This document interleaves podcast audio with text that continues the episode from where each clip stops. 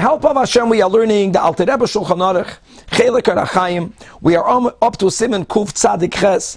Echad Nichnas Eitzel Shloisha Sha'achlu. How one person who enters the place where people ate, right together, should conduct himself. And we are in middle of Seif Aleph. Continues the Alter Rebbe. There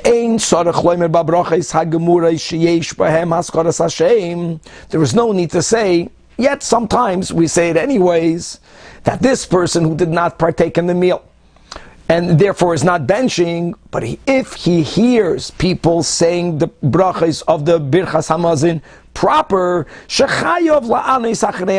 He must respond amen, even though he's not obligated to recite those blessings. Now,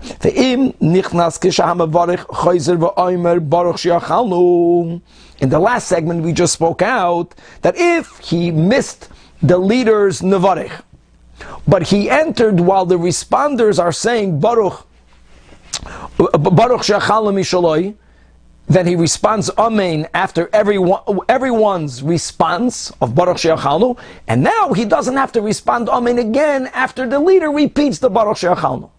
Now comes a new scenario. Not only did he not hear the Nevarech, not only did he not hear people responding, but he only entered when the leader is saying the last part, the last response prior to the bracha proper.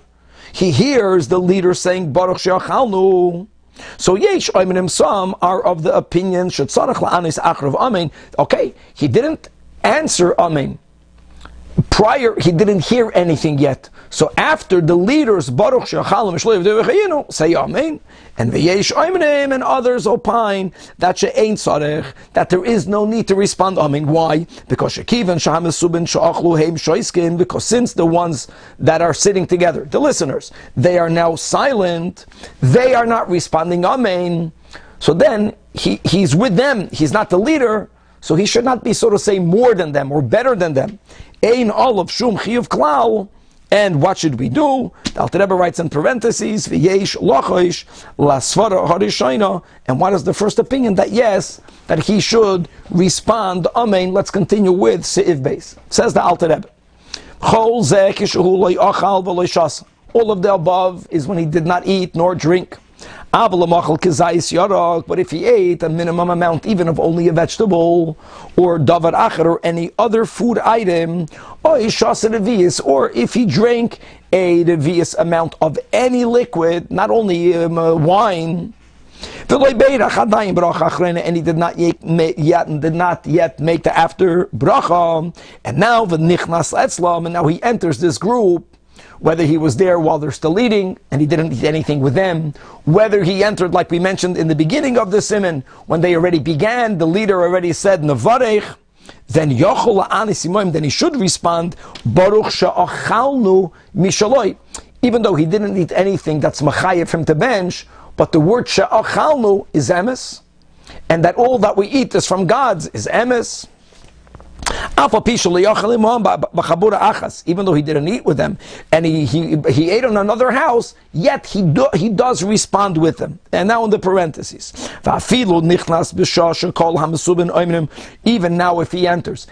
After the leader began Baruch Elokeinu, He's, he enters when he only begins hearing everyone that's, that's there, that's going to be listening to Birchas Hamazon, already respond by saying, Baruch Shachalu Mishaloi.